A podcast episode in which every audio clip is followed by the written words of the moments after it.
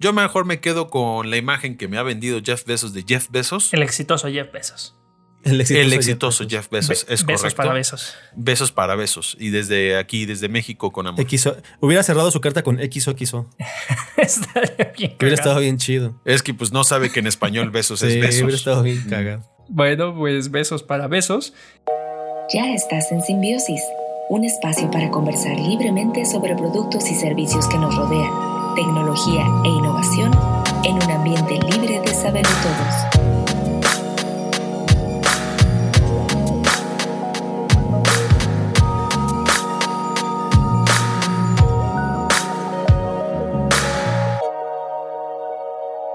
tal? ¿Qué tal? Ya estamos en Simbiosis. ¿Cómo se encuentra todo el mundo? Eh, gracias por escucharnos. Y el día de hoy, rápidamente, nos acompaña Gastón, como ya es costumbre. Qué bien, qué bien. Hola, ¿qué tal? Bienvenidos una vez más a este Simbiosis Podcast. Y también está con nosotros Carlos. Gastón está rápidamente y yo estoy lentamente. Tú estás rápidamente. No, tú estás lentamente. Yo estoy entonces a velocidad media, a 1x. A velocidad normal. Ah, ah exacto. Yo, estoy en match, el match menos uno. Yo estoy a 1x, arroba Hornas. Eh, el día de hoy vamos a estar hablando de GameStop, seguimiento de las noticias que habíamos dado y de todas estas revueltas que, ha traído con lo de las acciones eh, en Wall Street. Eh, un intento de, de, controlar las redes sociales acá en México. Google, que ya tiene noticias nuevas sobre Google Stadia. Apple, Apple y su, una, nueva, una nueva política de privacidad pues, que, que, le tira duro a Facebook principalmente. Y una noticia de, de Jeff Bezos principalmente, eh, de, que, que, va más, más inclinada hacia el lado de Amazon y su dirección. Y nuevos productos de IKEA que pues, le quieren pegar a los jugones. Un par de recomendaciones como de costumbre y un preview de pues One GX One Pro, un juguetillo por ahí del que nos va a estar hablando Carlos. Y entonces comencemos con lo de GameStop. Y es una actualización dándole seguimiento un poco de qué, qué ha pasado o qué ha sido lo más, lo más relevante que ha pasado eh, con, con, esta noticia. Como ya sabemos, eh, hubo una, un, pues una revuelta ahí al, alrededor de, GameStop porque pues le salió mal la jugada a todos los que a todos los inversionistas que están por ahí y que apuestan a la baja y pues aquí un grupo de usuarios de Reddit se puso de acuerdo y compró acciones a lo loco y se volvieron pues, millonarios algunos, unos, bueno, los chistes que ganaron mucho dinero. Y en esta noticia, eh, inversionistas, algunos inversionistas de, de, Reddit donaron consolas Switch, que evidentemente fueron compradas en GameStop, eh, donaron consolas de Reddit a hospitales infantiles. Esto estuvo, pues estuvo interesante porque ahí uno de los, mm, pues de, los, de los que ganaron dinero en esta, en esta, pues, ¿cómo se llama? Una, pues en esta jugada que le hicieron a los inversionistas, mm, eh, pues malintencionados, eh, esta jugada que le hicieron, ah, al final, al final, Ajá, al final ha pues, ayudado en algunas cosas. Y no son los únicos, también vi que otra, otro, otros igual hicieron, han hecho donaciones bastante buenas a casas de caridad y cosas así, porque en, uno de ellos que lo entrevistaban decía, pues la verdad es que yo nada más metí 100 dólares, no tenía, pues, si me hubieran perdido esos 100 dólares no, no, no perdía nada, pero bueno, al poderle haber quitado miles de dólares a estos cabrones, pues lo puedo donar sin haber perdido nada y me siento bien conmigo mismo. Exacto, sí, unas, buenas, unas buenas acciones. Entonces, este usuario que se llama Lunar033 en, en Reddit donó esto y hay otros, ¿no? Ah, también que, han estado haciendo estas obras caritativas. Eh, y hay por ahí ya memes incluso que se están formando alrededor y traduciendo un poco a, a, lo que por ahí se publica en Twitter con respecto a este tipo de, pues de, de, cosas, de, de, cosas y ganancias que se han hecho alrededor de esto y haciendo pues, pérdidas a varios multimillonarios. Uno de ellos está interesante porque dice, sé que esto de GameStop es, es divertido, ¿no? Pero no olviden también que están hiriendo a gente real que tiene múltiples botes o yates, ¿no? Está... Qué chingón. Está, está bueno. No, ¿sabes qué es lo peor? Que también eh, hubo... Han salido eh, eh, güeyes a chillar, casi casi a chillar en entrevistas.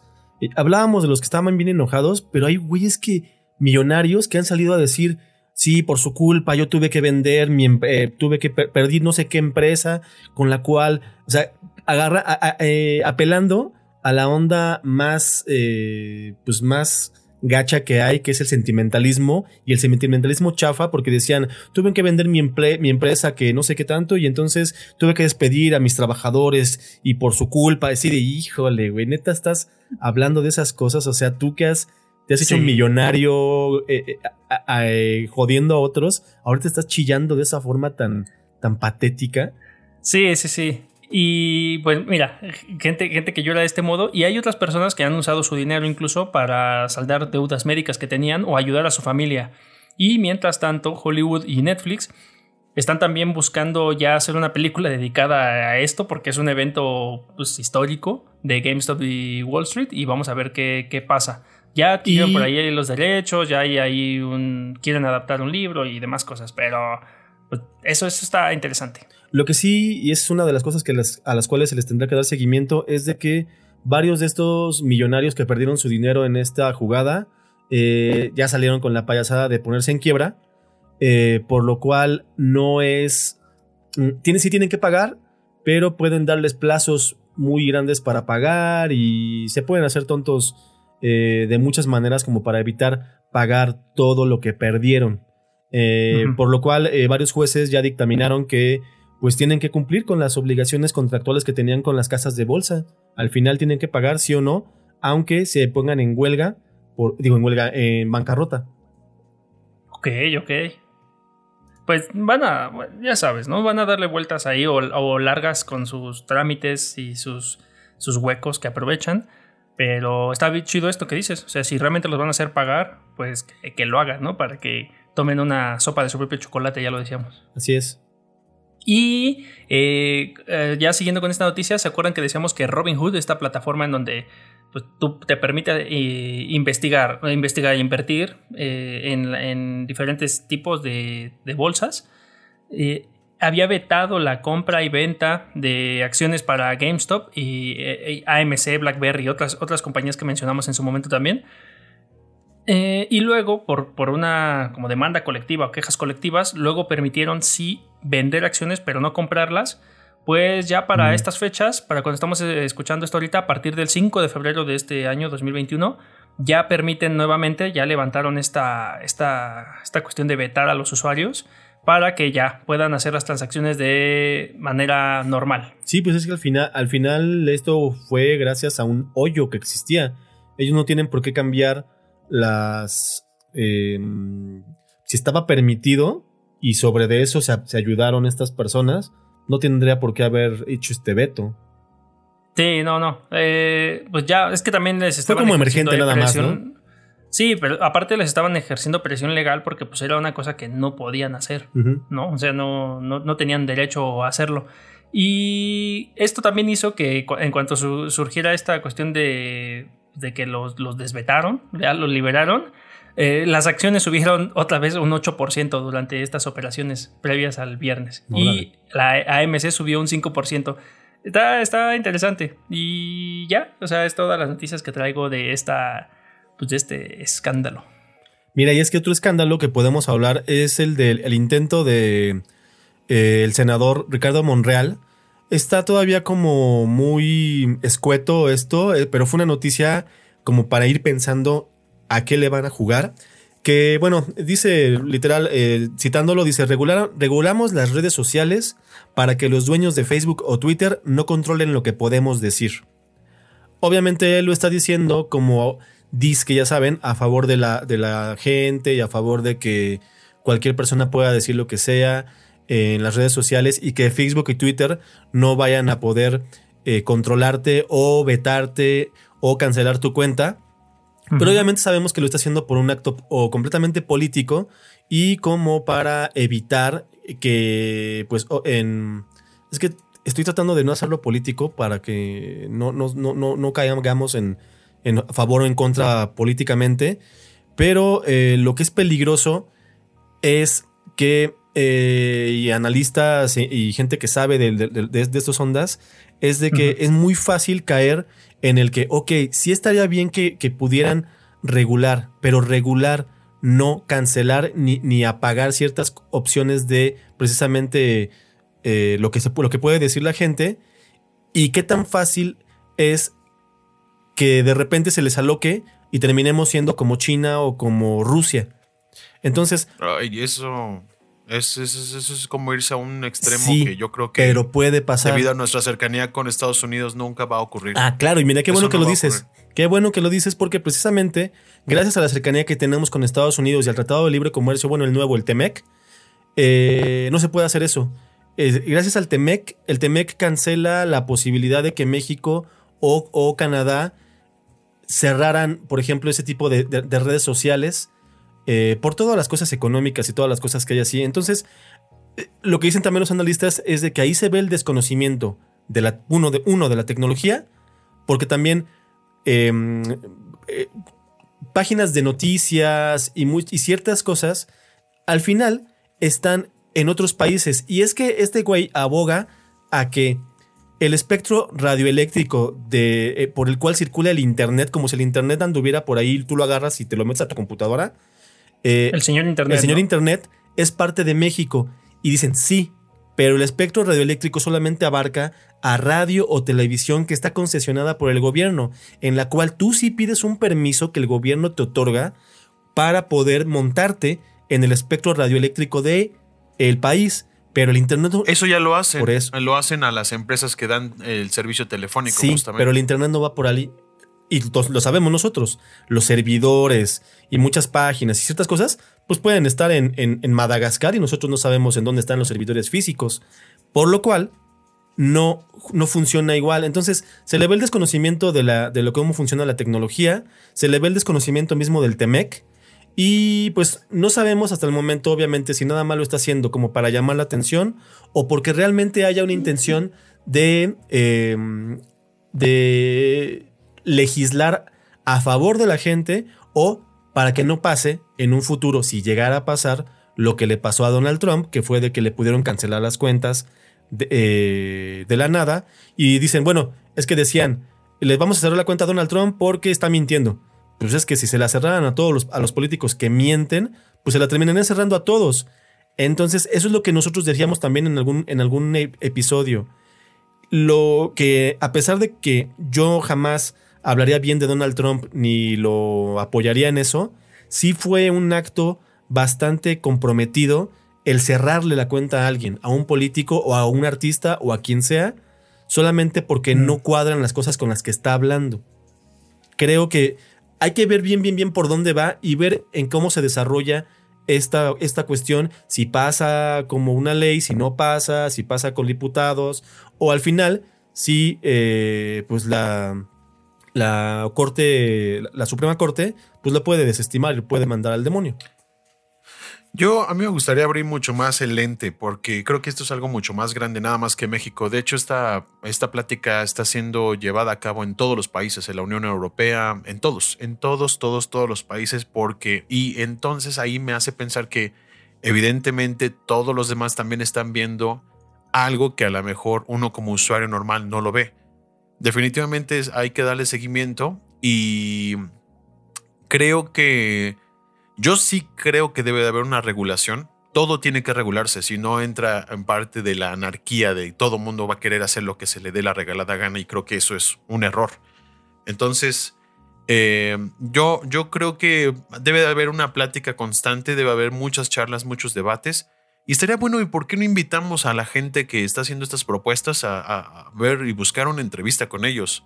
Porque también está interesante conocer sus puntos de vista de, palabras de ellos para, para justamente fortalecer un debate que tiene que darse, porque esto no puede ser una decisión unilateral ni nada por el estilo, que no se va a dar. Que los eh, está llevando a hacer Yo les recomiendo mucho la y es lo que te digo, en el país. En el mundo, en el mundo se está tomando en cuenta, o sea, no nada más es de una sola persona, no es una locura de alguien nada más.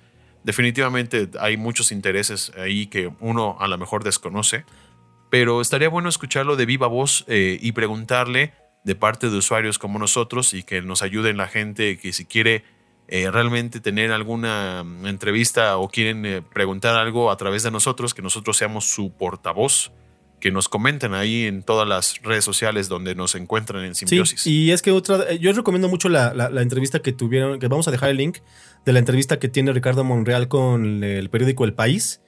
Y también recomiendo eh, otro link que vamos a dejar ahí, que bueno, este programa se llama La Hora de Opinar. Hay gente que dice que es muy derechoso, hay gente que dice muy izquierdoso, no sé. Pero ahí no habla precisamente eh, el locutor, sino tuvo un debate con tres personas que uno de ellos es Gibran Martínez, que es este 100% a favor del gobierno. Carlos Bravo Regidor, que tiene una opinión bastante centrada eh, más centrada que la mía, yo creo, y me gusta su opinión. Y también una chica que no recuerdo perdón, su nombre, que también opina bastante centrado. Y los tres, hasta, hasta el mismo Gibran, eh, convivieron en una idea que es peligrosa. Que dicen, bueno, al final, si se llega a, si se llega a, legislar para que se regule, el, el, órgano que tendría que regular el Internet en México sería el IFT, que es, es, un, es un órgano que es autónomo es decir, que no pertenece al gobierno. Pero López Obrador ya dijo que este es uno de los órganos que terminarían desapareciendo este año. Entonces, si lo van a, si lo van a pasar, si le, van a pasar el, eh, eh, esto al IFT y al final quitan el IFT, ¿a quién se le va a pasar el, el, poder regular el Internet? Directamente al gobierno, a la Secretaría de Gobernación. Lo cual, pues, sí, a la Secretaría de Gobernación, lo cual puede ser bastante peligroso igual que el IFE, igual que todos los órganos, que al desaparecer, eso directamente se va a la Secretaría de Gobernación. Entonces es una de las facultades del FT. Eh, aquí lo explica también hasta Ricardo Monreal. ¿eh? Entonces vean bien la entrevista. Es que es un tema tan complejo que no podríamos manejarlo en un solo programa, y menos nosotros que no sabemos de leyes, sino solamente conocemos más lo que es eh, nuestros intereses. Yo lo hablo desde el interés de la libertad de en Internet poder ver lo que sea, siempre y cuando no afectes a terceros.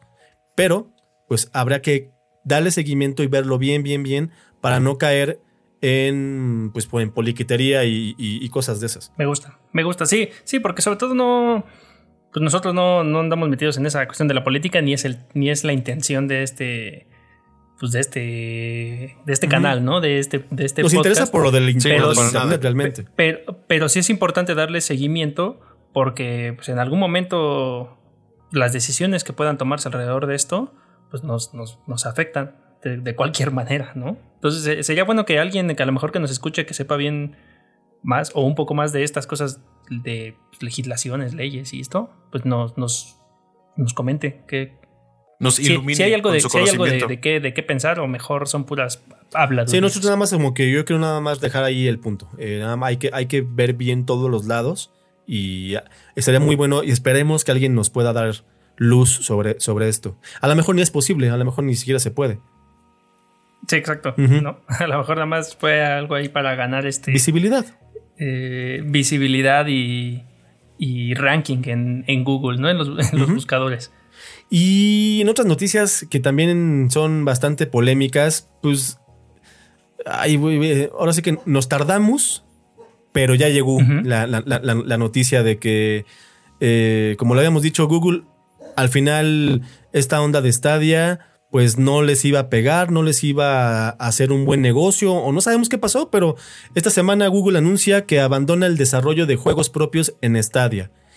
Que sí lo van a seguir teniendo, que sí va a seguir funcionando, pero que ellos abandonan ya el desarrollo de juegos eh, de su plataforma propia, del estudio que ellos habían armado. Y obviamente se supo que a toda la gente del estudio, pues los van a, los van a reubicar en otras áreas de Google.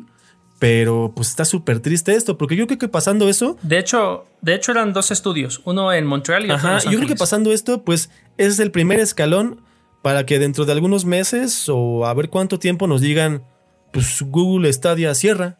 Sí, sí, es, eh, que lo que sí lo que está pasando es esto que comentas, ¿no? Ya, ya ellos van a dejar de darle first parties, o sea, de, primera mano, cierran estos dos estudios, porque pues era un modelo que querían adoptar como ya lo hacen PlayStation o Microsoft, ¿no? Con, con Xbox, tener exclusivas, pero pues parece que no les está haciendo muy rentable, lo van a, pues ya, ya lo, ya lo dejaron por ahí, el vicepresidente de Google Stadia aseguró, que van, aseguró que van a seguir apoyando los, proyectos de streaming, pero que pues, los usuarios de Stadia no van a contar con ningún cambio en, en, su, en sus servicios ni nada. Sin embargo, pues ya no van a, ya no van a poder acceder a estos juegos que, que, pues, estaban en desarrollo porque de plano ya, ya los mataron, ¿no? Y algo importante que me, que me gusta o que, me gustaría destacar es que otros, otros estudios que están alrededor de, de Estados Unidos principalmente ya se, se hicieron, eh, se alzaron la voz y ya les ya están ofreciendo ofertas de trabajo, ¿no? Para quienes se pudieran haber quedado sin empleo en esta en este recorte o en este en estos cierres. Oye, pero bueno, yo me estoy enterando de esto ahorita en este momento. Veo que hay muchísimo entonces amarillismo en esta noticia, porque yo escuché que era ya lo estaban declarando muerto. Entonces no está muerto. O sea, está ya no van a desarrollar juegos, pero la plataforma sigue activa, que es cosa muy diferente. Sí, sí, la plataforma va a seguir activa. Sí. Pero solamente por juegos que desarrollen terceros. Terceros. Ya no. Eh, Google ni. O sea, los eso, que, tenía Google. Que eso puede ocurrir, pues muchas plataformas les ha ocurrido. No sé, díganme si estoy en lo incorrecto, pero según yo, Sony no hace juegos. Sony hace consolas. Y a otros, otros terceros. No, tiene estudios. Es que Sony, Sony sí tiene estudios o, o tiene también Mm, eh, colaboraciones con estudios que desarrollan juegos first party. Eso quiere decir que se desarrollan exclusivamente para su consola. Para su plataforma. O que ellos también, o tiene las dos cosas, tiene, tiene eso y tiene también distribución. Ya, entonces lo único que van a dejar de Microsoft Studios. Lo único que van a dejar de hacer entonces son juegos, pero la plataforma sigue viva. Que es que sí. Eh, las noticias de momento también son bien amarillentas, entonces es de ya murió, no, no murió, más bien en una de esas tiene un repunte. No, no, yo lo que dije es que es el primer paso. Yo lo que dije es el primer paso. O sea, cuando Google deja de, deja de ponerle atención a algo, es porque después lo va a matar. Lo hizo con el, con el RSS. Eh, hace poco mató eh, Google, ¿cómo se llama? Eh, YouTube Music. Google o Google, Music, no sé cuál de los dos mató. En su momento. Google Plus en su momento. Y obviamente es que la noticia siempre es porque hay inversionistas de por medio. Entonces, esta noticia es primero y yo no dudo que en unos meses vamos a terminar hablando de que Google, Google Stadia termina sus operaciones. Sí, yo creo que también va a pasar. a lo mejor se va, va para un poquillo poco largo. O sea, sí, no va a ser inmediato. Pero sí, ya esto es creo que sí es un indicio de que ya no les está resultando tan bien. Y es que en otras, en otras cosas que también comentábamos el otro día, ¿no? Fuera de. Fuera de. Pues ahí en, en, nuestro canal. No, no. Google, Google lo que suele hacer es, es experimentar mucho. Y pues ah, lo ha hecho con. Lo ha hecho con otras cosas. De repente hace proyectos para, para Gmail y los abandona. O. O, por ejemplo, luego da noticias como que Google Fotos al principio era gratuito y ahora quien lo quiera, quien quiera disfrutar de este material, pues va a partir de junio ya va a tener que pagar como pues, un, espacio ¿no? en la nube para poder seguir almacenando sus fotografías. Eh, pues, diferentes tipos de, servicios que, que, a la larga pues no les es que esto que hablamos esto que hablamos es porque una fama, ya esa famita los precede. Sí. De que un montón de cosas inventan y de momento las abandonan. Y pues e, ese es, ese es el por qué todo el mundo, ya cuando escuchó esta noticia, todo el mundo dijo, no, pues ya. Y es que además, ¿sabes qué? No pueden competir con, con, Microsoft al respecto. Porque en, Google Stadia pagas la suscripción, más aparte cada juego lo pagas y lo pagas en el precio casi, casi completo. Y no puedes competir contra Microsoft que por ciento y cachito pesos te da un chorro de juegos y si tiene, y por otro poquito más, los puedes streamear eh, desde tu tableta, desde tu celular, desde lo que sea, puedes jugar con cualquier control, no hay que comprar un control específico. Entonces, pues no pueden competir con eso, no, la verdad. No, no pueden competir con Xcloud y con Game Pass. Sí, está, está muy cañón. que de hecho también por ahí hay otras, este... Digo, es, es totalmente lógico, ¿no? Pero Phil Spencer, que es el head ahorita de Xbox, todavía estaba por ahí comentando que están todavía tratando de averiguar de qué manera rentabilizar de una manera conveniente para todo el mundo esta cuestión del Game Pass, ¿no? Porque pues, es algo tan nuevo que, que pues, quieren pagarlo justo a los desarrolladores, pero también, pues evidentemente, ¿no? Tener ganancias y no y que no pase como luego pasa o lo que está pasando con Unity o con otros, con otros, este, eh, más bien con, con las comisiones de Apple y Google, que que cobran parejo para todos, ¿no? Entonces eh, siguen, siguen trabajando en esos modelos tan nuevos. Pero sí, Stadia pues ahí tiene un gran competidor. Y está muy. Y es que en, esos negocios está muy raro. Y, ya, y nada más para cerrar esto, por parte de PlayStation, pues PlayStation no le ha entrado al 100% a esto, más que igual a vender sus juegos y su plataforma que nunca funcionó, que fue el PlayStation Plus. Pero eh, lo que iba yo a decir de PlayStation es que también, o sea, los negocios están tan raros ahorita que todavía no venden muchos PlayStation 5 y ya declararon que por cada PlayStation 5 están perdiendo como el 13%. O sea, le sale más caro. cada que tú compras un PlayStation 5, Sony pierde. Porque no lo pudieron dar al precio, al precio que tendrían que darlo para ganarle. Entonces dices, ay, güey, entonces ¿cómo, ¿cómo funcionan estos negocios al final? Porque sí, pues es que. Pues si están declarando que pierden por cada PlayStation que venden. Sí, si no me recuerdo, también pasó con una de las consolas este, de Xbox en, su, en sus inicios. Creo que fue, no estoy seguro si fue el 360. Así que por ahí alguien tiene el dato correcto, estaría chido que lo compartiera. Pero a Microsoft algo así le, le pasaba, como que ellos mm, casi, casi eh, lo que hacían es darte la consola porque pues, su business era venderte los juegos, ¿no? O sea, no es que te regalaran la consola pero no era su objetivo obtener ganancias de la, misma, ¿no? Sí, no les era buen negocio. Está raro eso, la verdad. Sí, sí, está, pues, es algo bien complejo y sobre todo en los diferentes países y las regulaciones y si tienes la distribución, ¿no? Como ya comentábamos. Ahora, fíjate, con regulación, Google no puede, eh, Google, eh, uno de los, pues, no, podría vender su, servicio de Stadia a China, que pues, en China son 15 cuantos miles de millones de personas los cuales podrían ser un, pues un usuario. Está difícil, está difícil. Entonces, pues, está cañón. Sí, completamente. Algo que también, ya pasando a otras cosas que está cañón, es lo nuevo que se va a venir ya de Apple inminentemente, que es la Privacy Update que van a hacer a partir del nuevo lanzamiento de su sistema, de su siguiente versión de su sistema operativo.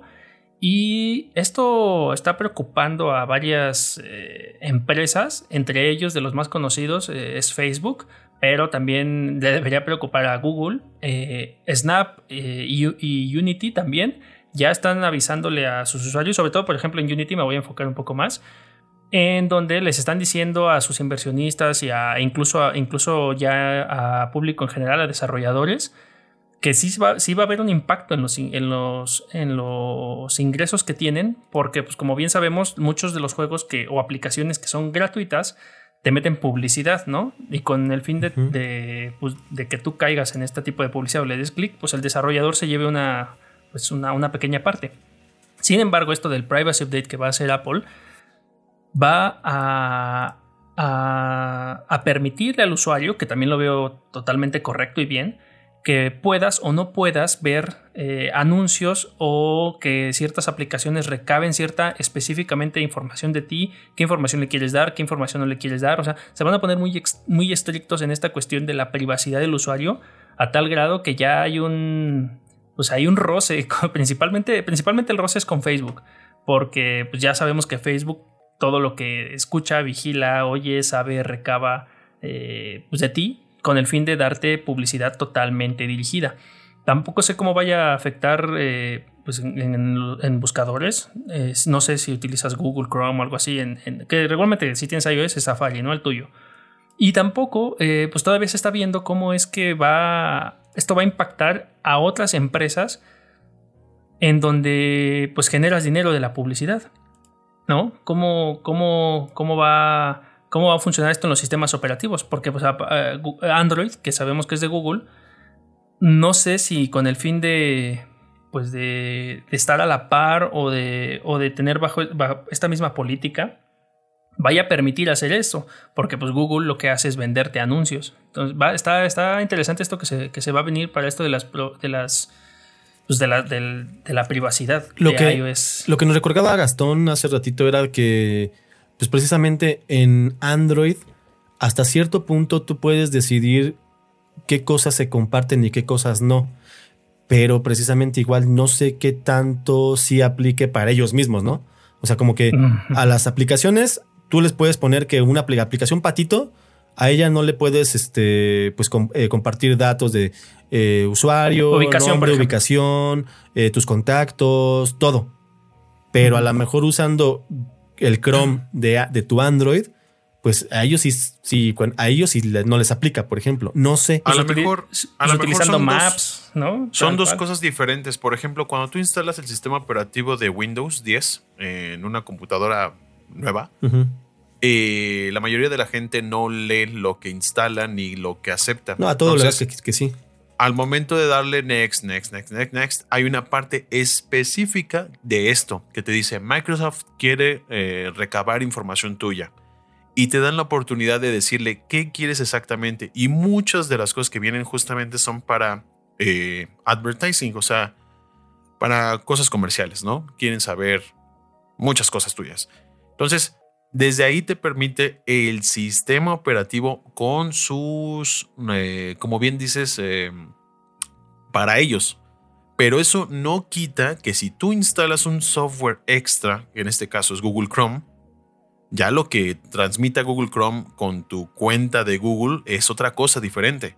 Pero ahí yo creo que legalmente en una de esas Microsoft ya se lava las manos porque si tú quitaste que de Microsoft y del sistema operativo per se no quieres que se eh, comparta nada, yo creo que va más allá de un, va más allá en un tema de jurídico es que aparte ahí Microsoft ya no está recabando nada, porque de hecho si no utilizas Edge, pues no nada, ¿no? No tiene que ver. Pero si tú descargaste Chrome y a Chrome le estás dando eh, ciertas facultades o permisos, pues, pues ya. O sea, lo que te refieres... entre tú y Google. A lo que te refieres que es, es, esta onda, pues es entonces como un este, estarse curando en salud. Pues sí, es que pueden llegar demandas. O sea, si, si alguna información. O sea, para que las demandas no le lleguen a Apple, ¿no? ¿Mande? No, a Microsoft en este caso. Para que las demandas no le lleguen a Apple. No, Apple en el caso de lo que estamos hablando. Sí, por ejemplo, en el caso de Apple, yo creo que Apple está diciendo: Yo no, yo ya te di a ti la oportunidad de, de quitar que si se filtra alguna información, si es algo, a mí no me puedes echar la culpa. Yo creo que va más por ahí, realmente. Eh, porque en una de esas no dudo que ya hayan llegado demandas que no se hacen públicas de filtración de, datos, eh, no sé, de muchas cosas. O sea, yo creo que va más por ahí. Me suena, me suena. no lo sé, ¿eh? o sea, mm, tampoco de esto nos consta nada de las demandas ni nada de eso. Sí, pero no, no, no. Podría ser. Sin embargo, ya es algo que, que ya venía eh, poniendo Apple en, pues como en el radar desde, desde, desde keynotes pasados. No sé si se acuerdan también esto como Singing with Apple, ¿no? Así como te logueas con Facebook, con Google y otros servicios, también había ya una forma en, en, iOS de loguearte con Apple. Y esto lo que hacía y lo que te vendían era que pues es una información encriptada que viaja y que nunca comparte tus datos, siempre es algo distinto. O sea, por, por detrás es todo un relajo para que pues, no sepan tu información real. Y de lo que estamos hablando ahorita, también ya estuvo testeándose en algunas betas de iOS 14 y lo que esperan es que ya salga, ¿no? Para la siguiente versión, como les digo.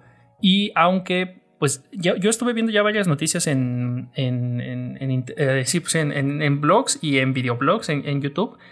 Y hay mucha gente que está a favor, incluso aún, o sea, muchos creadores de contenido y mucha gente que vive de, pues esto, ¿no? De la, de la publicidad eh, en sitios. Que está, o sea, que va a perder dinero o va a dejar de percibir dinero por esas fuentes de ingresos. Está muy a favor de que esto pase porque pues representa eh, cuestiones de, pues, de, de, ¿cómo se puede decir? Pues de, tu información, información de privacidad, tal cual, ¿no? Que, que, que, ahorita estamos compartiendo como por default, porque ya no, no estamos cuestionando si Android traquea cierta cosa, si, si, si un celular lo puede ver como en, en, la película de enemigo público el gobierno y todo esto, o sea, todavía son cosas muy grises, pero están a favor de que pues de, poder tener el poder de decir no a todo y, y, sí a lo que pues, a lo único que decidan, ¿no? Entonces, literal, esto que, esto que Apple está eh, eh, haciendo es de que literal le pongas no quiero compartir nada a nadie. Sí. E, es que eso, eso, está, pues al final creo que es hasta una, hasta un, eh, pues una de venta, o sea, una, un, ¿cómo se dice? Eh, a, toda esta gente que, hemos visto últimamente que están muy temerosas de la información que se comparte, pues puede ser eh, como una mm, labor de venta eso. ¿eh? Completamente. y es que estamos ahorita en una, en una etapa digital en la que nos preocupamos tanto por nuestra salud como por nuestra información en, Internet. Y, si, y, si, y como estrategia de Apple y, como pues, promesa de pues, de bienestar en, el, en, la red, en, Internet, es esto de que tú vas a decidir qué compartes y qué no compartes y, han sido, ah, y, ha, sido muy directo incluso con, pues, con, con Facebook, ¿no? Así de no, no, o sea, no te, no te, vamos a dar información que, el usuario no, no, quiera, ¿no? Y todo esto va a hacer que todas las aplicaciones cambien su modelo de, pues de monetizar, lo cual representa un fuerte golpe para todas las aplicaciones que vivan de recolectar información y presentarte o vender o venderla o venderte directamente por publicidad. Por lo menos para cuando publicas en Apple. Bueno, con en sí, Sí, y eso va a estar muy, muy interesante. Porque, pues, imagínate. Sí, sí, estaba más Sí, no, sí, imagínate cuánto. Pues, cuántos usuarios. Pues todos los. Cuánto, cuánto juego y cuánta aplicación que es free. todos los free to play, pues por ahí es donde Exacto, no, y sobre todo a mí, por ejemplo, si me pone a pensar en que si hay. O sea, ya, ya me. Antes no lo tenía ni contemplado, ¿no? Yo siempre decía, no, pues yo siempre ya voy a estar con Android y pues, para celular y en, otros, en otras plataformas con iOS. Pero esto sí me, sí me llama la atención. O sea, como, ah, ok, puedo irme a, iOS y a o sea, no voy a dejar de usar Facebook, pero voy a poder decidir si quiero compartir mi ubicación, si quiero compartir no sé qué, si quiero compartir, o sea, ¿sabes? O sea, bien desmenuzadito qué sí y qué no, ¿no? Eso está, eso está padre. Y no sé qué tanto le convenga a Google hacerlo en Android, puesto que ellos sí viven de la publicidad. Sí, ahí es, que, ahí, ahí, es donde está la diferencia entre Apple y, Google. Sí, pues vamos a darle seguimiento a esto porque se va a poner, se va a poner, bueno, los, se van a poner de a peso los cocos. Perfecto. en otras cosas, eh, pues una noticia que salió en, una, en un email de, que se llama Email from Jeff Bezos to Employees, eh, básicamente en donde dice, les dice que va a dejar de ser eh, CEO de, pues, de Amazon tal cual para... de la empresa que él creó. Sí, para, para... Bueno, de una de las empresas que creó o, que, o de las cuales está, está siendo pionero y va a pasar a ser ahora eh, ejecutivo de la junta de, de, Amazon. Entonces, un, ahí un señor llamado Andy Jassy, que no conozco sinceramente, va a ser el nuevo director ejecutivo, a.k.a. CEO, y le va a dar ahí toda la toda, toda su confianza. Dice que pues, me, me gusta cómo inicia la carta. Hmm. Eh, queridos amazonianos. y, y, por lo que está justamente escribiendo aquí el simpático Jeff Bezos, esto sería a partir del tercer cuarto de este año, ¿no? Entonces, evidentemente, supongo que es una transición no muy fácil de hacer porque, pues, eh, toda la carga y toda la, la, cantidad de decisiones que tenía que realizar Bezos eh, y toda la información que contiene, no creo que sea nada más de un mes para otro para que este Andy Jassy pueda tener y asumir el rol tan fácilmente, ¿no? Porque pues son 27 años desde que, por lo que leo, Jeff Bezos ha sido CEO de, esta empresa, desde que están esas simpáticas fotos que alguna vez creo que platicábamos, no, sé, no recuerdo si aquí en Simbiosis o en qué eh, programa, eh, que pareciera que esas fotos están como medio construidas, ¿no? Donde estaba Besos en su, en una oficina montada en su, creo que era su casa, ¿no? Ah, Recuerdo, era su cochera. Empezaba, en su garage. A repartir paquetes. Sí, con una, una vil mesita X, una computadora y una pancarta ahí que decía Amazon, algo por el estilo.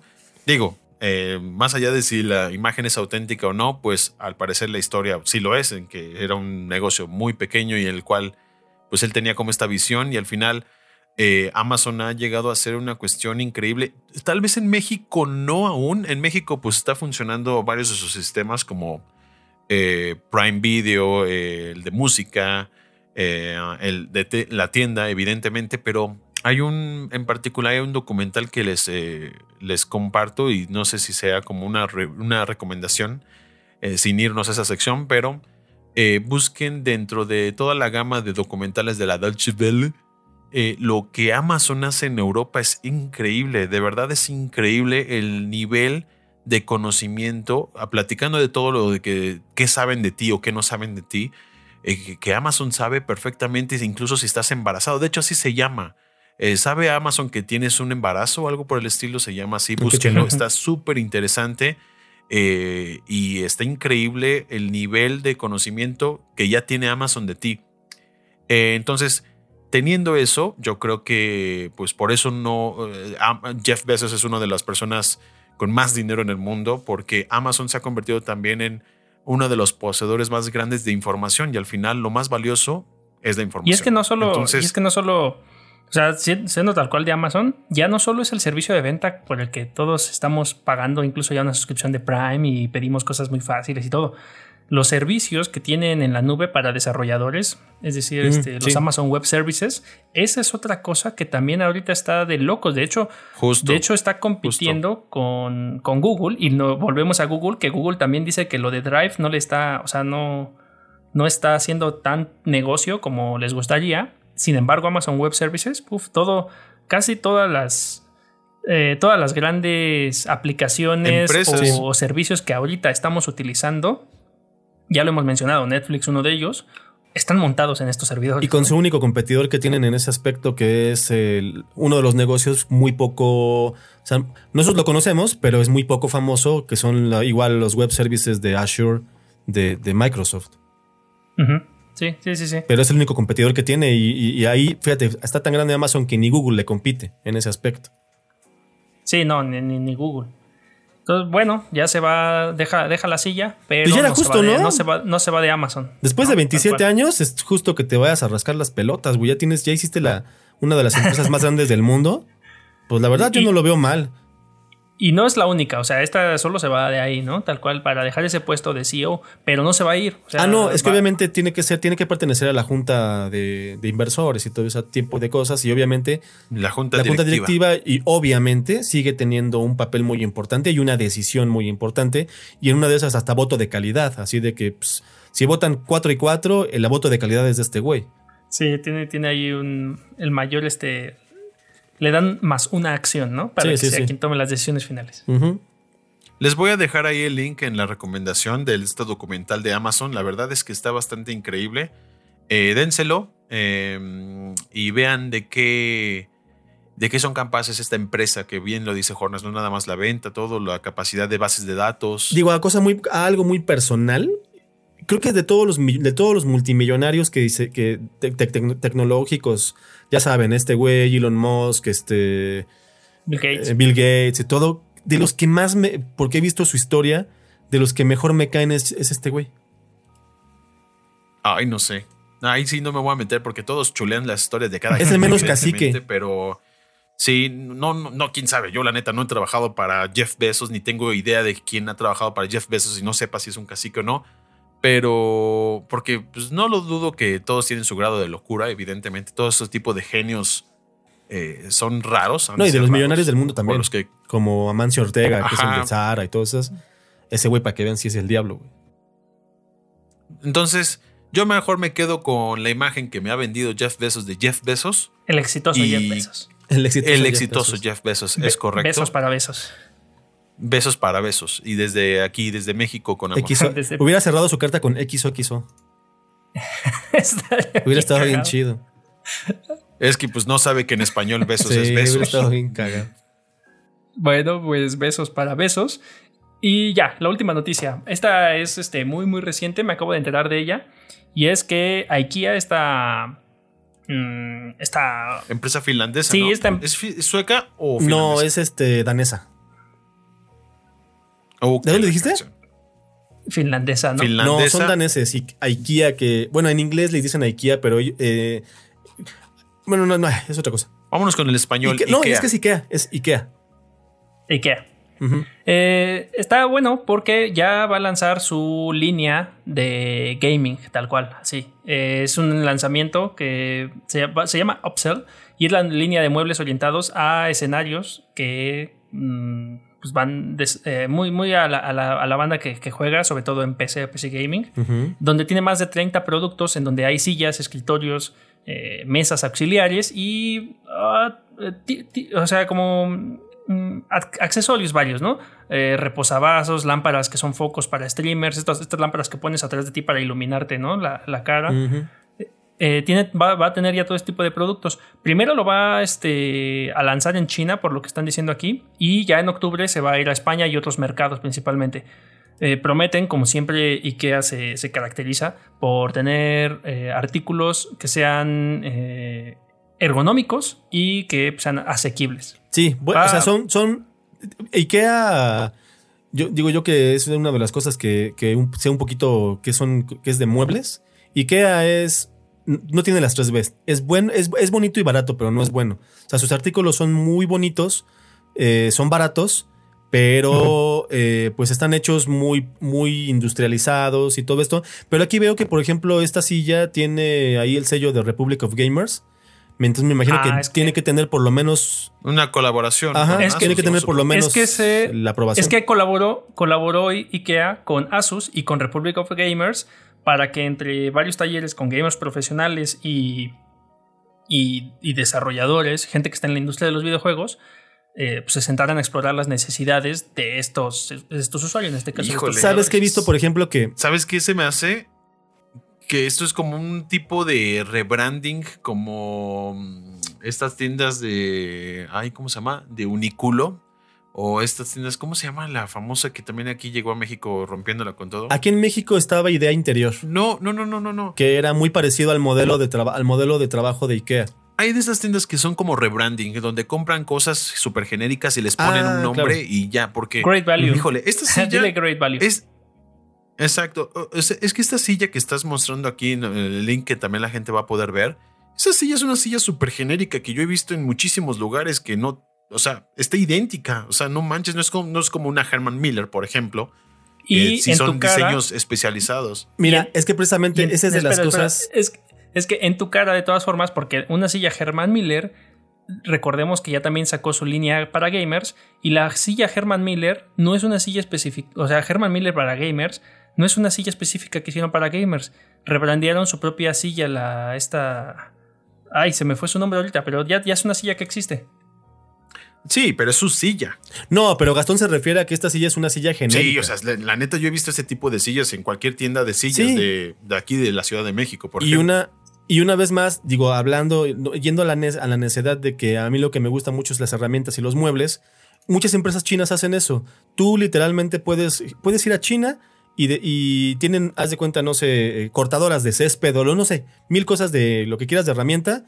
Y tú vas a China y les dices, bueno, quiero eh, que me vendan 10 mil piezas de este y de color morado Y se van a llamar Hornas Herramienta.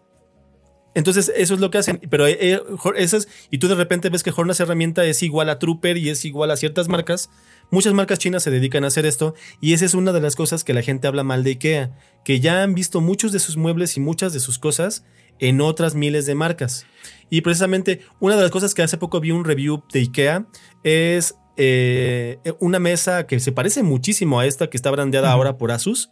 Que es un escritorio, pero de los que se suben y se bajan por medio de un motor. Y eh, decían que es bueno, pero que lo han visto en varias marcas. Y, de- y decía, de- decía este güey, lo hemos visto en otras marcas, eh, ¿cómo se dice? Curiosamente parecido. Oye, ahora cabe mencionar que esto de IKEA que estamos mostrando es en IKEA China. Sí, es que no, lo- no lo van a, no lo lanzan todavía, no lo van a lanzar aquí todavía. Primero van a salir en China y ya luego a otros lugares. A mediado, después de. Bueno, para después de- empezar en el aquí ni hay. En el, en el segundo semestre van a salir a otros lugares. Ok, ok. Y lamentablemente aquí nada más hay en, van a, no sé si ya lo abrieron o no, pero estaban por abrirlo en Guadalajara. No, eh, también en Oceanía, aquí en la Ciudad de México, en la zona de Oceanía. Eh, por ejemplo, este, este que se llama el, el storage no sé qué, o sea, no manches, ese es un, una gaveta. No, es X que también lo que están haciendo pues, es darle esta, este etiquetado de esta línea gamer, pues para que sepas qué vas a usar, porque también IKEA lo que hace, y, y- y me parece interesante cómo, cómo te vende luego las cosas, es que te puede vender un servilletero, pero diciéndote que es un mantel, ¿no? O, o, vende- o venderte un florero, pero lo utilizas como jarra para servir agua fresca. Sí, y lo O sea, que hace también mucho es venderte, por ejemplo, los, eh, digo, en este caso no sé si lo vayan a hacer igual, pero lo que tienen, que es un servicio que está padre más o menos, es de que tú puedes armar tu escritorio de forma de que yo quiero esta plancha, pero con estas patas diferentes y con estas cajoneras diferentes. E- Eso es lo que está padre de, de- de IKEA. Sí, o sea, está, está bueno si, si te gustan las cosas bonitas y, que incluso esta experiencia de armarlo tú, porque mucho de lo que IKEA es eso, de que te llega y tú, tú lo armas, entonces te apropias de, de tu... Pues te sientes, ¿no? Un, realizador de tus propios sí, muebles. Sí, lo, lo, quieres más porque tú lo ensamblaste. Tienen el, eh, o sea, te vende la experiencia de armar tu propio mueble, no la calidad. Aunque también te venden el, assembly service, ¿eh? También si quieres. Sí, sí, sí, completamente. Y ya, para no extenderlo más, pues les dejo el link ahí en la descripción, que le echen un ojo. Y si son gamers y están escuchándonos en China, pues ya pueden comprar esto y nos platican que... Pídanlo por WeChat. Oye, y rápidamente nada más, como eh, Simbiosis está libre de saberlo todos. A ver. Eh, nada más para aclarar, en nuestro buen amigo Wikipedia, eh, es, sí es sueca. Es, en ¿Ah, de Suecia, la, empresa. Sí, por eso los colores. Yo ya me decía, sí, pues por eso es la, franja azul y amarilla. Bueno, lo que yo sí vi una vez fue una sueca pronunciando. Wikipedia nos dio unas cachetadas y ya. Nos dice que es sueca la, empresa. Venga. Es sueca de Suecia. Y en otras recomendaciones, ya Gastón nos recomendaba este documental de Amazon, que ya lo tenemos aquí en las notas por si lo quieren ver. Y hablando de todos los datos que se manejan eh, actualmente, yo les quiero recomendar una herramienta que conocí durante un curso que tuve de Data Visualization, que me pareció muy, muy fácil de usar, muy, muy bueno. Se llama Raw Graphics rowgraphs.io, que son, es, un, sitio web que te permite cargar a ti de, una manera muy fácil una tabla. Eh, puedes, puedes, traer tu tabla de, Excel o tu tabla de Google Sheets, de lo que quieras, tal cual copias y pegas aquí en el editor que ellos te ponen.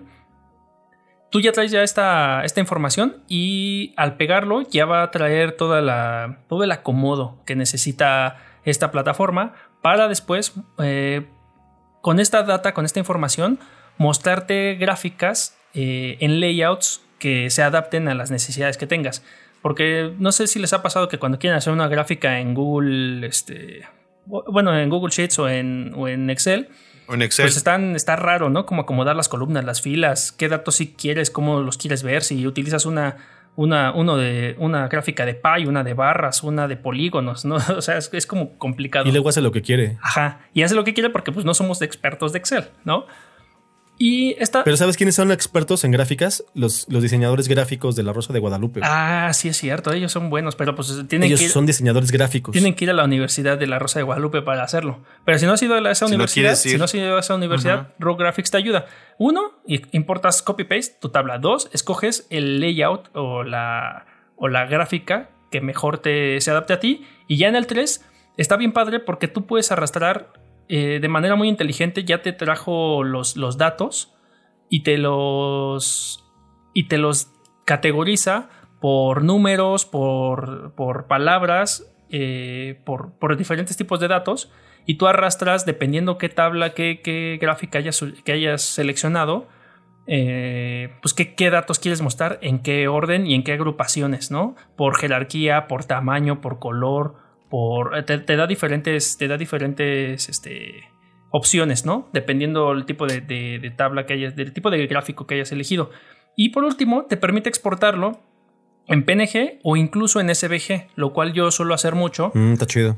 Porque exporto el SVG y ya me lo llevo a otras herramientas de, de, datos, no sé, Illustrator, por ejemplo, y yo ahí ya le puedo dar otras características eh, que se adapten a, la visualización que quiero dar, ¿no? Mejor diseño, ¿no? Ajá, digamos que un, diseño personalizado, ¿no? Digamos que un diseño bonito, entre comillas, porque aquí tiene colores, tiene diferencias, pero es, es práctico, o sea, es de, manera muy práctica, no lo hace impactante a la vista, pero, pero resulta una herramienta muy, muy, muy padre, intermedia, entre sacar tus tablas de Excel, todos esos datos, luego ponerlas aquí en una gráfica que se adapte a tus necesidades y después exportarla para que con un software especializado si quieres o si, si es necesario, porque a veces ni es necesario, nada más es puro, puro, puro que somos piquis de repente, ¿no? Con cosas, con colores que nos pueden, no nos, gustan, pero que pueden funcionar en, su momento.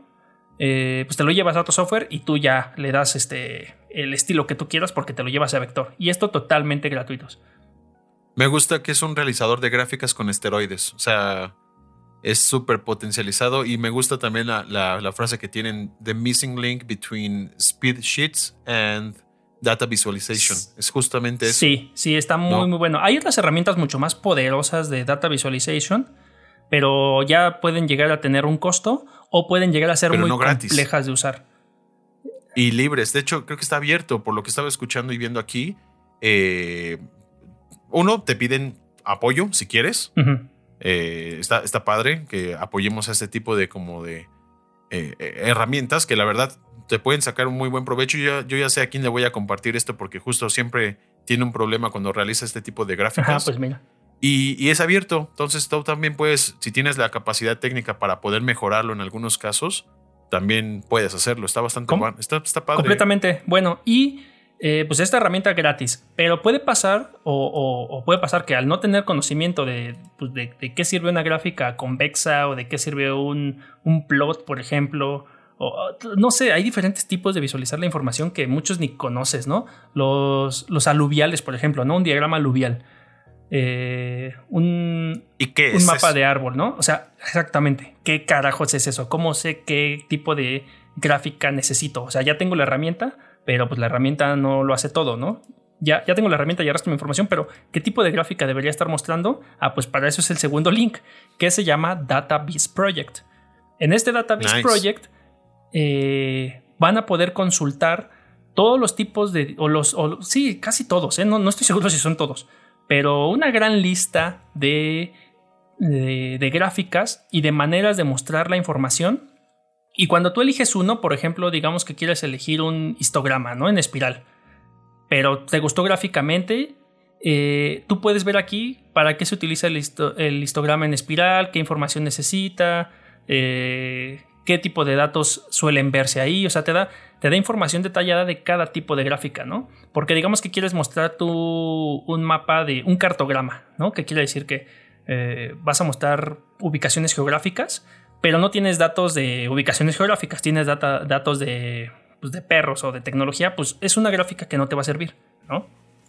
Entonces me, me parece muy, me parece bueno darles estas dos herramientas, una para que puedan hacer sus gráficas bonitas o, diferentes y de manera muy muy fácil, y la otra para que nos informemos, porque todavía no conozco todas, sinceramente, pues cómo usar una cómo gráfica, usar una gráfica y en qué momento y con qué Está padre los ejemplos. ¿Y qué tipo de información necesitas? No, muy gráfico totalmente, ¿no? Un mapa topográfico, un dot plot, un box plot, eh, no sé. Estaba viendo este que se llama Matrix Diagram, que se utiliza mucho, por ejemplo, para los sensores de cámaras. También estaba viendo este que se llama Radial Line Graph, que se utiliza mucho para definir la capacidad de recepción de un micrófono, de, sonido de un micrófono, por ejemplo. Pero eso tú lo sabes, ¿no? Entonces ya sabes. Exacto.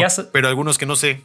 Está bueno que justo Hexagonal Binning, por ejemplo, no tenían ni idea de qué demonios eh, era esa gráfica. Exacto, exacto. Entonces está bueno porque ya sabes las gráficas que existen y a partir de los datos que tienes, qué gráficas o qué modos de visualizar existen, ¿no? Esa información. Nice. Lo voy a, me lo voy a echar, ¿eh? me interesa bastante. Está, está padre. Entonces désenlo. Dense esas dos recomendaciones. Raw Graphs para generarlos y Database Project para consultar un sinfín de modos de visualizar información. Buenísimo. Y, tenemos un preview, ¿De qué es esto? ¿Qué es OneGX? Ah, pues como hablamos hace como un par de semanas, hace un par de programas hablamos de una computadora de slash este, consola de videojuegos, pero que ya es una computadora completa y todo. Pues encontré en internet y le pasé a Gastón para que eh, él nos, nos, nos hablara un poco de esta competencia, llamémoslo así, llamada One GX One Pro, eh, que es igual una mini, mini, mini laptop eh, con pantalla de 7 pulgadas eh, pero ya trae un procesador de, onceava generación Core i7. le ponen como el nombre de Pro porque supuestamente es más poderosa y porque supuestamente es para uso profesional. Pero está muy padre que esta tiene igual esta onda del de gaming eh, como consola, o sea, como ponerle los Joy-Cons de un Switch, pero son eh, quitapón. Entonces, eso para mí me gusta mucho y esta de la diferencia con la otra es que esta sí trae un teclado de teclas apretables. Eh, contra la otra que vimos la semana antepasada, que es más como de como teclear en una pantalla. Pero no sé, Gastón, también qué opine, porque está, está, está bastante padre. Me, gusta mucho el modelo. Y bueno, ahorita en cuanto a precios, ahorita les digo cuánto está. Pues miren, ¿recuerdan ustedes eh, las famosas netbooks, ¿no? lanzadas eh, digo, desde hace muchísimos años, en 1999, pero después en el 2008 hubo un boom gigantesco de la netbook y lo mismo, se decía que la laptop iba a morir y todo este tipo de cosas catastróficas que de momento la gente utiliza como para esos términos, pues yo creo que este tipo de computadoras nuevas eh, son básicamente estos netbooks, pero con lo mismo, con esteroides. Em, son computadoras en tamaño muy pequeñas, pero con un potencial en hardware bastante amplio. Para no alargarme muchísimo, básicamente es mucho del mismo hardware que habíamos platicado la vez pasada. ¿Qué es el gran cambio o en qué se modifica? Bueno, lo de que de, entrada esta ya trae un procesador de onceava generación i7, pero también el otro cambio es el, el, modelo en el que, como bien dice Carlos, ya es un teclado físico que tú puedes teclear correctamente, es mecánico, y esta opción de ponerle a los lados como dos pequeños eh, controles, digamos, como de ay, Nintendo Switch. Sí, como los Joy-Cons. Para ya realizar. Ajá, para ya poder usarlo como consola de videojuegos. El, lo demás del hardware es básicamente lo mismo, algunas adaptaciones, como por ejemplo, tiene un módulo para ponerle 4G o 5G para telefonía celular, lo cual está bastante padre para poder conectarte literalmente donde quieras y haya red celular. Eh, es una computadora bastante posible de poder utilizar eh, aplicaciones de alto desempeño como Photoshop, Premiere.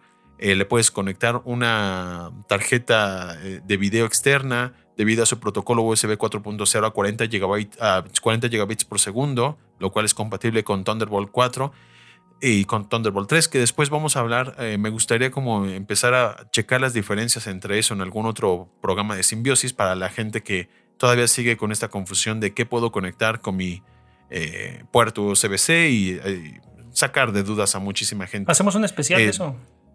Podemos hacer un especial, sí. ¿Qué otra cosa tiene extra?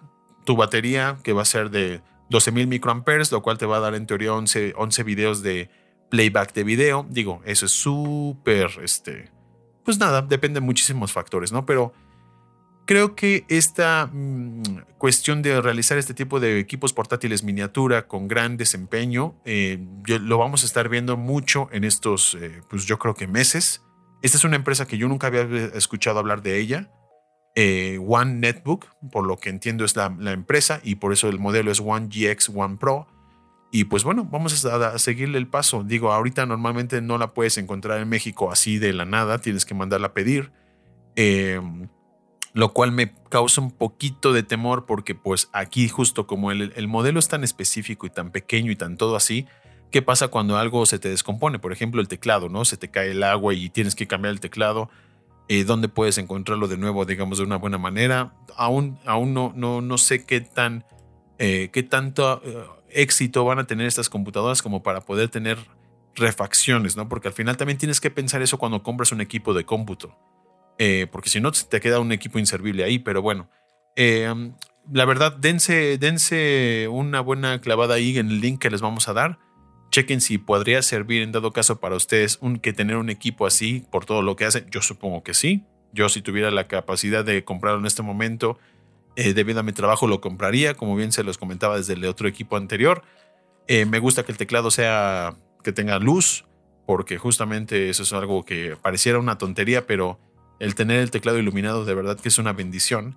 Y pues bueno, eh, vamos a darle seguimiento para ver más reviews, eh, ver qué sabemos de nuevo de este tipo de maquinitas, si al final funcionan bien o no, si no se calienta muchísimo y el, procesamiento se degrada, etc, etc, que porque ahorita lo que estamos viendo es en papel, pero ya queremos ver ya cómo funciona. Entonces, manténganse al tanto para que nuestros amigos chinos en una de esas si nos escuchan nos puedan mandar una de estas maquinitas, la podamos probar y seguro lo vamos a platicar más adelante en sí. Y que otra de las diferencias grandes es el precio, ¿eh? porque la, la que hablamos la, pasada, la GP de Win 3 Max, está como en 16 por ahí y esta está en 27 aproximadamente. O sea, sí es mucho más cara. Y bueno, les vamos a dejar ahí eh, en el link que les dejamos es un video con uno de los, mis canales favoritos de YouTube que es Eta Prime y él hace pruebas y todo y bueno, ustedes véanla ya, eh, ya no nada más las fotos de esta página, sino véanla en funcionamiento y la pueden checar mejor ahí. Bien, bien. Yo, yo nada más me gustaría compartirles lo que pienso. Veo que esta, esta eh, One GX eh, One Pro es más como para godines que son gamers y la GPD Wing que veíamos la vez pasada son más para gamers que son eh, godines. No sé si eso tenga algún sentido, pero creo que sí, ¿no? Sí, yo creo que sí, ¿eh? Sí, al, tener el teclado físico creo que sí se presta más para una cuestión oficinista, digámoslo, en ese sentido. De hecho, aquí te la venden en una de las líneas de, de bueno, en una de las cosas que escriben aquí, te la venden para como una Game Console diagonal Workstation. Sí, es que, es, pero por ejemplo, esta, esta One EX la veo muy godines y con estos toques, cuando quieres, puede ser gamer, ¿no? Sí, no, de hecho las fotos que te ponen, te ponen así una, una chava así como muy godines trabajando en una mesita, una foto super Instagram, ya saben. Y, pero, y en otra foto te ponen al chavo, al chavo joven, creativo. Jugando con no, y luego el otro creativo, ¿no? También ahí, este, con un cable haciendo una presentación de PowerPoint. Precisamente un diseñador gráfico diseñando gráficas. Ajá, un diseñador diseñando gráficas que hizo con Raw Graphs. Exactamente. O con Database Project, le estoy compartiendo ahí justamente el link que tú pusiste. bien, bien, bien. Sí, pues, no sé, esta convergencia entre, entre es que a lo mejor, a lo mejor saben algo, ¿eh? Saben todos los que somos o llegamos a ser godines y tenemos necesidad de juegos, no nos alcanza para todo en esta vida. Aunque las empresas deberían proporcionarte tu, equipo de cómputo, pero luego lo que te dan, híjole. No. Pequeño paréntesis que yo creo que no tiene nada que ver con simbiosis o a lo mejor no es así. Ya es como decir Kleenex, ¿no? O sea, godines, güey. Ah, sí, ya. Ya, o sea, cualquier oficinista es un godín, güey. sí, ya. O sea, está cañón. Se ha, se ha ganado su lugar, se ha acuñado bien. Godines. Yo, yo registraría ese nombre. vale, vámonos, ¿no? Sí, vámonos. Ya. Bien, bien, bien. Pues gracias y bye. Adiós. Visita simbiosispodcast.com y continúa la conversación en Facebook, Instagram y Discord. Comparte y suscríbete a través de Spotify o tu reproductor de podcast preferido. Así llegaremos a más simbiontes como nosotros.